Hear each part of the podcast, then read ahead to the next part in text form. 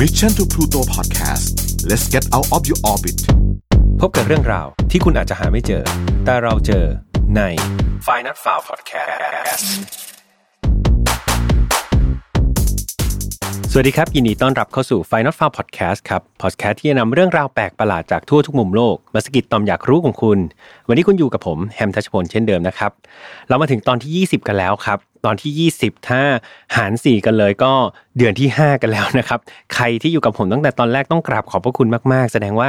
เรารู้จักกันมา 5 เดือนแล้วนะครับ ส่วนใครที่ยังไม่รู้จักกันซึ่งมาเจอกันครั้งแรกนะครับ ย้อนกลับไปเลยได้นะครับ 19 ตอนทางช่อง Mission to Pluto นะครับกับรายการ f i n a l f i l e นะครับผมเชื่อว่าจะมีหลาย ๆ ตอนเลยแหละที่ถูกใจคุณนะครับ เพราะว่าเรื่องราวแปลกประหลาดเนี่ยมันมีอยู่ทั่วโลกจริง ๆ นะครับ ไม่ต้องไปคัดสรรไม่ต้องแบบเออ เขาเรียกว่าอะไรไปเสาะแสวงหาที่ไหนครับ เดี๋ยวผมประเคนมาให้ถึงที่เลยนะครับ วันนี้ เรื่องราวนะครับที่จะมาพูดกันวันนี้จะเป็นเกี่ยวกับการแข่งขันครับเกี่ยวกับกีฬาประเภทหนึ่ง ผมเชื่อว่าในทุก ๆ สนามนะครับใครที่เป็นนักกีฬาหรือใครที่ลงแข่งขันอะไรเนี่ยแน่นอนว่าอยากเป็นผู้ชนะใช่ไหมครับพยายามจะฟิตซ้อมพยายามจะฝึกฝนอะไรเนี่ยเพื่อที่ตัวเราเองเนี่ยอยากจะเป็นผู้ชนะ แต่แน่นอนครับมีผู้ชนะก็ย่อมมีผู้แพ้เป็นธรรมดานะครับหลาย ๆ ประเภทกีฬาครับมีคนลงแข่งเยอะมากนะครับไม่ใช่แบบโอ้ตัวต่อตัวเนาะแต่สุดท้ายเนี่ยพอเวลาผู้แข่งขันแข่งกันเยอะก็จริงเนี่ยแต่ผู้ที่จะได้แชมป์คนที่จะได้ชัยชนะเนี่ยก็จะมีอยู่แค่คนเดียวหนึ่งเดียวถูกไหมครับและกีฬาที่ผมจะนำมาพูดในวันนี้ ก็เป็นกีฬาประเภทนั้นเหมือนกันครับ คนลงแข่งเยอะมาก แต่ว่าผู้ชนะจะมีแค่คนเดียว ก็คือกีฬาขี่ม้านั่นเองนะครับ ก่อนที่เราจะไปเข้าเรื่องราวของเรานะครับ เดี๋ยวผมบลีฟเกี่ยวกับกีฬาประเภทกีฬาขี่ม้านิดนึงนะครับ จริงๆแล้วตามข้อมูลที่ไปหามาเนี่ยครับ กีฬาขี่ม้าสากลเนี่ยเขาแบ่งออกมาเป็น 6 ประเภทครับ แต่ว่าในโอลิมปิกเกม หรือว่าในการแข่งขันทั้งในและนอกประเทศของเราเนาะกีฬาขี่ม้าเนี่ยถูกยอมรับนะครับแล้วก็บรรจุเพียงแค่ 3 ประเภทเท่านั้นเองนะครับประเภทแรกเนี่ยเขาเรียกว่าศิลปะการบังคับม้าครับ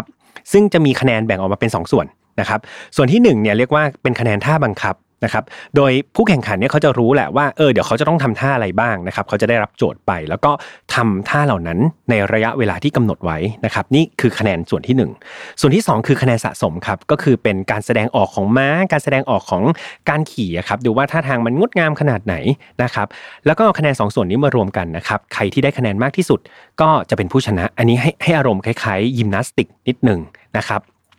ประเภทที่ 2 ครับเป็นประเภทกระโดดข้ามเครื่องกีดขวางนะครับ โดยอันนี้ผู้ออกแบบสนามนะครับเขาก็จะมีการตั้งเกี่ยวกับเครื่องกีดขวางไว้ประมาณ 10-12 ชิ้นนะครับแล้วก็มีการกำหนดความสูงความกว้างทิศทางอะไรต่างๆ ตามความสามารถเขาเรียกว่าคะแนนเนี่ยมันจะวิ่งตามระดับความสามารถครับผมยกตัวอย่างเช่นแบบเออถ้ามุมมันเล็ก ๆ หน่อยมุมโค้งน้อยๆ แล้วก็ สิ่งกีดขวางค่อนข้างสูงอย่างเงี้ยมันก็จะเป็นระดับความคะแนนที่แบบเออเป็นระดับความสามารถแบบยากนะครับคะแนนแบบทำได้ก็จะเป็นคะแนนสูงนะครับโดยอันนี้จะแปลกนิดนึงก็คือก่อนแข่งขันเนี่ยทุกคนจะอยู่ที่ศูนย์คะแนนครับโดยนักกีฬาเนี่ยเขาก็จะทำการแข่งขันกระโดดข้ามเครื่องกีดขวางไปเรื่อยๆ ใครที่ไม่ทำอะไรตกเลยเนี่ยภายในเวลาที่กำหนดก็จะได้ศูนย์คะแนนนะครับนั่นคือคะแนนที่ดีที่สุดครับส่วนใครที่ทำพลาดไปทำเครื่องนู้นตกไปทำเครื่องนี้ตกก็จะโดนหักลบคะแนนไป เช่น ติดลบ3ติดลบ4 ติดลบ 8 อันนี้ก็ขึ้นอยู่กับความยากเนาะซึ่งตรงนี้ครับสิ่งที่บีบหัวใจอย่างหนึ่งคือปัจจัยด้านเวลาครับเพราะอย่างที่บอกว่ามันมีสิ่งกีดขวางอะไรมากมาย มันก็ดูแบบเออถ้าโอ้ให้เวลาสัก 2 วันอยากจะกระโดด 10 ชิ้นก็เอาคงไม่พลาดนะครับ แต่ว่าอันนี้มันมีเวลามากำหนดนะครับซึ่งระยะเวลาเนี่ยจริง ๆ ค่อนข้างบีบหัวใจ ผมไม่หาข้อมูลมาเนี่ยเขาบอกว่าส่วนมากความเร็วจะใช้อยู่ที่ประมาณ 300 เมตรต่อนาทีเลยก็ค่อนข้างเร็วเหมือนกันนะครับดังนั้นไม่ใช่ว่าม้าจะต้องชำนาญแค่การกระโดด เครื่องกีดขวางเท่านั้นเนาะแต่ว่าความเร็วก็เป็นสิ่งที่สำคัญเหมือนกัน เพราะว่าเกิดข้ามได้หมดเลย แต่ว่าเวลาเกินก็โดนหักคะแนนอยู่ดีนะครับในกรณีครับที่แบบเอ้ยคะแนนก็ไม่โดนหักเลยนะครับม้าก็วิ่งได้เร็วแบบภายในเวลาเท่ากัน ก็คือคะแนนมันดีเท่ากันนะครับเขาก็จะมีการแข่งอีกรอบหนึ่งครับเป็นรอบชิงชนะเลิศนะครับเขาก็เอาคนที่เข้ารอบมาเนี่ยครับมาแข่งโดยจะจัดเครื่องกีดขวางให้มันน้อยลงนิดนึงนะครับมีความยาก ของเครื่องกีดขวางในระดับหนึ่งเลยนะ แต่สุดท้ายเนี่ยเขาบอกว่าจะเป็นการตัดสินแพ้ชนะที่ความเร็วเท่านั้น คือกระโดดไปนะครับ จะชงจะชนอะไรไม่เป็นไรใครเข้าก่อนเป็นผู้ชนะเลย ซึ่งอันนี้ก็จะมันทีเดียวนะครับ ก็หมาแข่งกันแบบเต็มที่ ส่วนประเภทที่3ครับประเภทที่ถูกยอมรับอันสุดท้ายก็คือประเภทที่เรียกว่าอีเว นะครับอันนี้จะเป็นอีกประเภทหนึ่งที่ค่อนข้างเร้าใจนะครับแล้วก็มีโอกาสแก้ตัวในวันต่อไป เพราะว่าจะมีการแข่งส่วนมากจะแข่งกันที่ 3 วันนะครับแล้วก็จะมีรูปแบบแบบผสมผสานกันนะครับก็คือมีการใช้ศิลปะการขี่ม้า การข้ามภูมิประเทศ แล้วก็การกระโดดข้ามเครื่องกีดขวางนะครับมาผสมผสานกันหมดเลย แล้วเอาคะแนนทั้งหมดเนี่ยมารวมกันใครเสียคะแนนน้อยที่สุดคนนั้นก็จะเป็นผู้ชนะนะครับโดยมากแล้วเนี่ยวันแรกเนี่ยก็จะเป็นการแข่งขันศิลปะการบังคับม้าครับเพราะว่า เป็นการแข่งขันที่มันไม่ต้องหนักมากนะครับแล้วก็ผู้แข่งขันเนี่ยก็สามารถที่จะเก็บคะแนนกันแบบเออไปตุนคะแนนไว้ก่อนแหละนะครับส่วนวันที่ 2 ก็จะเป็นการแข่งขันแบบเน้นความทรหดแล้วก็คือแข่งขันข้ามภูมิประเทศแบบโอ้โหวิ่งขึ้นภูเขาฝ่าดงทะเลทรายผ่าป่าอะไรเนี่ยก็มาจะค่อนข้างเหนื่อยนะครับเพราะว่ามันต้องใช้ทั้งความเร็วแล้วก็ความอึดของม้า แล้ววันถัดไปครับก็จะเป็นการแข่งขันกระโดดข้ามเครื่องกีดขวางนะครับแต่ว่าอย่างอย่างที่บอกไปว่าวันที่2เนี่ยมัน เหนื่อยละม้าเหนื่อยก็จะต้องได้รับการตรวจสุขภาพก่อนนะครับแล้วก็ถึงจะมาแข่งรายการที่ 3 นี้ได้นะครับจะเห็นว่ากีฬาขี่ม้าเองเนี่ยอย่างที่ผมบอกไป 3 ประเภทเนี่ย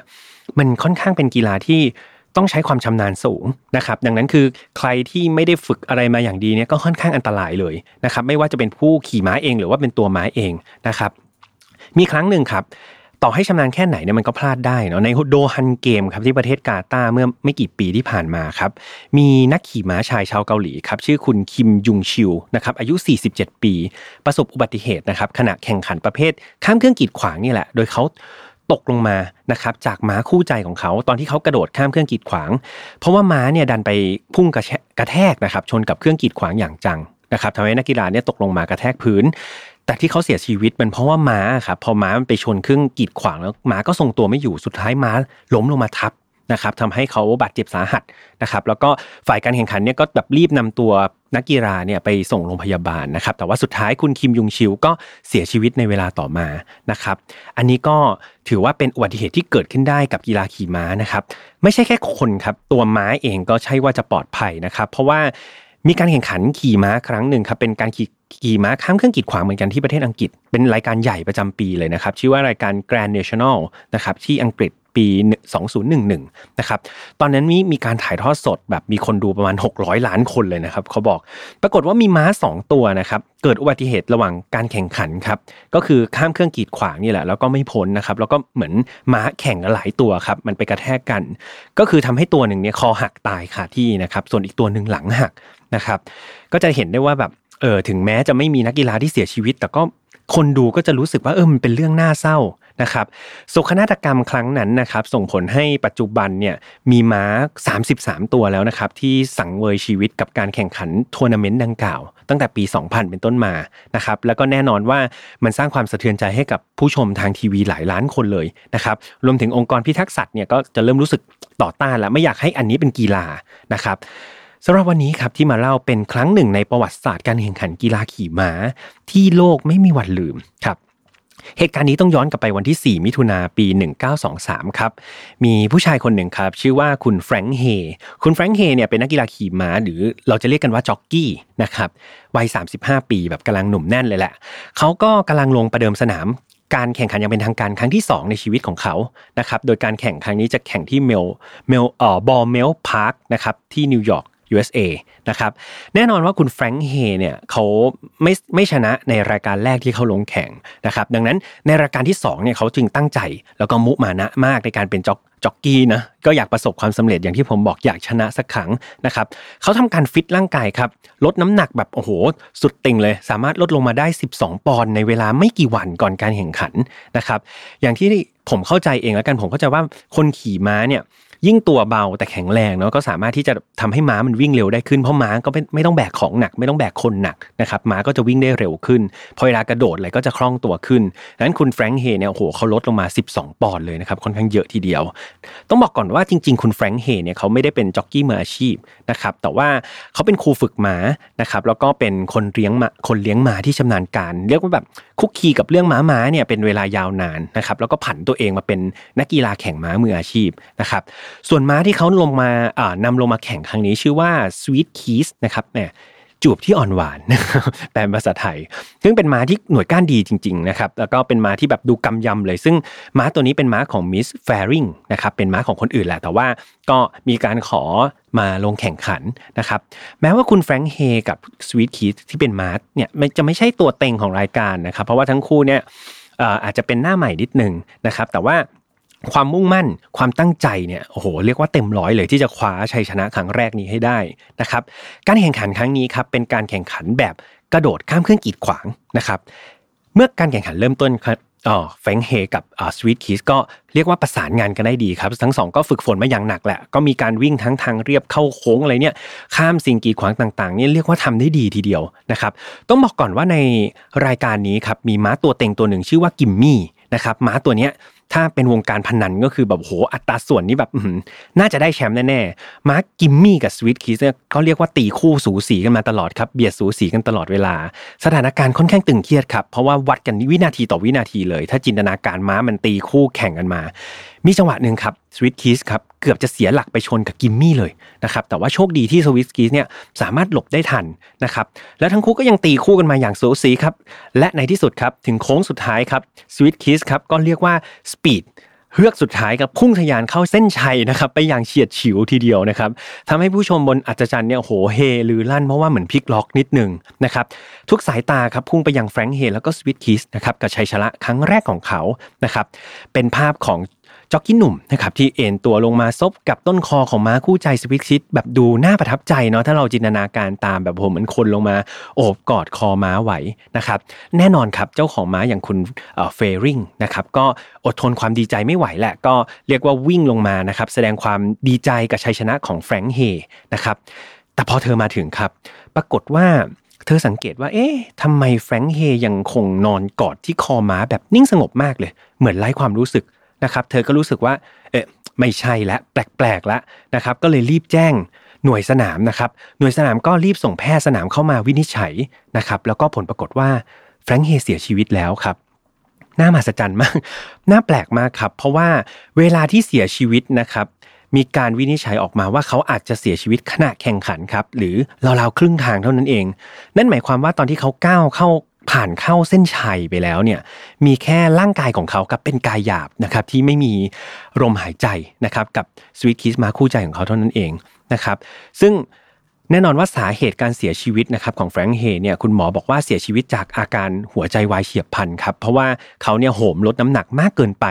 อย่างที่ผมบอกตอนต้นเนาะ12 ปอนด์ภายในระยะเวลาไม่กี่วันเนี่ย ไม่รู้เขาไปทำอะไรมา แต่ว่ามันเป็นการฝืน limit ของร่างกายนะครับศพของแฟรงค์เฮครับถูกทำพิธีหลังจากนั้น 3 วันครับที่แล้วก็มีฝังไว้ที่นิวยอร์กนะครับโดยมีการสวมชุดม้าสีสันสดใสเลยนะครับให้กับเขานะครับอย่างไรก็ดีหลาย ๆ คนอาจจะสงสัยว่าแอบแล้วเราผู้ชนะจะเป็นใครล่ะเพราะแฟรงเฮนี่ก็ดันเสียชีวิตไประหว่างทาง ผู้จัดครับยังคงสถานะผู้ชนะรายการนี้ให้กับแฟงเฮแล้วก็สวิตคิสนะครับก็ยังถือว่าเป็นเรื่องราวดีๆ นิดหนึ่งครับที่เกิดขึ้นภายใต้ความโศกเศร้านั้นนะครับส่วนสวิตคิสเองครับม้าตัวนั้นก็ไม่ได้ลงสนามแข่งขันอันไหนอีกเลยนะครับก็น่าสงสารแถมยังมีคนไปตั้งฉายาให้น้องม้านะครับน่าสงสารมากว่า Sweet Kiss of Death นะครับหรือว่าเจ้า จูบหวานแห่งความตายนั่นเองโอ้น่าสงสารจะไปตั้งฉายาอย่างนั้นให้เขาทำไมนะครับก็จริงๆถือว่าเป็นม้าที่เก่งเนาะไม่ได้มีการควบคุม แต่ก็ยังคว้าชัยชนะได้นะครับ ก็นับเป็นเหตุการณ์ที่น่าเศร้านะครับ ก็ถือว่าเป็นชัยชนะที่ดันมาหลังความตายนะครับ น่าเสียดายว่าคุณแฟรงค์เฮเนี่ยเขาไม่สามารถที่จะมารับรู้แล้วก็สัมผัสความรู้สึกแห่งชัยชนะครั้งแรกของตัวเองได้นะครับก็ถือว่าเป็นเรื่องแปลกๆ ที่ผมไปเจอมาแล้วผมอ่านแล้วก็รู้สึกเศร้าเหมือนกันนะครับ จากเรื่องราวนะครับที่เล่าไปเนี่ยถือว่าเป็นหนึ่งในบทเรียนที่เราน่าจะได้จากเหตุการณ์ในครั้งนี้ก็คือการโหมลดน้ำหนักนั่นเองนะครับผมเข้าใจว่าปัจจุบันเนี่ยคนใส่ใจในสุขภาพแล้วก็รูปร่างหน้าตาของตัวเองมากขึ้นนะเราจะเห็นว่าในโลกอินเทอร์เน็ตเนี่ยมีโอ้โห net idol ใช่ไหมออกมาแบบ แสดงรูปร่างหน้าตา แล้วก็ความสามารถต่างๆ มากมายนะครับพอเวลาเราเห็นคนในอินเทอร์เน็ตเหล่านั้น เราก็รู้สึกว่าเฮ้ยเราอยากเป็นแบบเขาอะทำไมเขาสวยจังทำไมเขาหล่อจังโหมี six pack เออทำไมคนนี้เอวบางจังอยากใส่เสื้อผ้าสวยๆบ้างนะครับผมเชื่อว่าทุกคนอยากมีรูปร่างที่ดีครับ แต่ว่าไม่มีอะไรที่ได้มาอย่างรวดเร็วนะครับ โดยเฉพาะ หุ่นที่ดีนะครับมันต้องใช้เวลาเราคิดดูสิว่าเรากินไปนานขนาดไหนกว่าเราจะมีรูปร่างที่อบอั่นกันแบบนี้นะครับดังนั้นจะลดมันกลับมาต้องให้เวลาเขาครับอาศัยวินัยมากๆ ไม่มีสูตรลัดครับโดยเฉพาะใครที่คิดจะรับประทานยาลดความอ้วนอันนี้อันตรายจริง ๆ อันนี้ไม่แนะนำนะครับเพราะว่ามันจะส่งผลแบบลงผลเสียกับร่างกายมาก ๆ ดังนั้น ถ้าจะผอมแล้วผอมแบบสุขภาพดี หรือใครแบบเออไม่อยากผอมก็ขอให้เป็น คนอ้วนที่สุขภาพดีหรือที่หลาย ๆ คนแซวว่าเป็นหมูที่แข็งแรงนะครับก็เป็นคนสุขภาพดีดีกว่าเนาะเน้นสุขภาพดีดีกว่านะครับสำหรับใครที่ชอบเรื่องราวแปลก ๆ แบบนี้นะครับมาติดตามได้ทุกเย็นวันศุกร์แบบนี้กับ f i Not f o u n Podcast นะครับเราออกอากาศในช่องของ Mission to Pluto นะครับซึ่งมีช่องทางมากมายเลย ไม่ว่าจะเป็น YouTube Spotify SoundCloud Podbean Apple Podcast นะครับแล้วก็อย่าลืมว่าตอนนี้เรามีแฟนเพจนะครับในแฟนเพจเนี่ยก็จะมีบทความด้วยนะไม่ใช่มีแค่บทพอดแคสต์เนาะแล้วก็รายการอื่น ๆ ครับภายใต้ Mission to Pluto ก็จะมีลงทุกวันจันทร์วันพุธแล้วก็วันศุกร์นะครับไปติดตามได้ทุกรายการเลย แต่ละรายการนี้สนุกสนุกทั้งนั้นเลยนะครับรับประกันนะครับ ก็วันนี้นะครับขอให้ทุกคนมีสุขภาพที่ดีนะครับ ช่วงนี้ตอนที่ผมอัดนี่ยังมีเหตุการณ์โควิด -19 แม้ว่า ตอนนี้มันดีขึ้นแล้วแหละตัวเลขหลักเดียวแล้ว แต่ตอนที่ที่ออกอากาศไม่รู้เหตุการณ์จะเป็นยังไงนะครับ แต่ผมขออวยพรให้ทุกคนมีสุขภาพที่ดีส่วนใครที่อยู่บ้านแล้วรู้สึกว่า เอ๊ฉันกำลังเปลี่ยนแปลงรูปร่างเป็นในทางที่อวบอันขึ้นก็หันมาออกกำลังกาย แต่ว่าอย่าหักโหมนะครับเอาแบบพอดีพอดี ขอให้ทุกคนมีรูปร่างที่ดีสุขภาพที่ดี แล้วก็มีสุขภาพจิตที่ดีด้วย แล้วเจอกันใหม่สุขหน้า สวัสดีครับ Mission to Pluto Podcast let's get out of your orbit พบกับเรื่องราวที่คุณอาจจะหาไม่เจอ แต่เราเจอ ใน f i n a l f i l e Podcast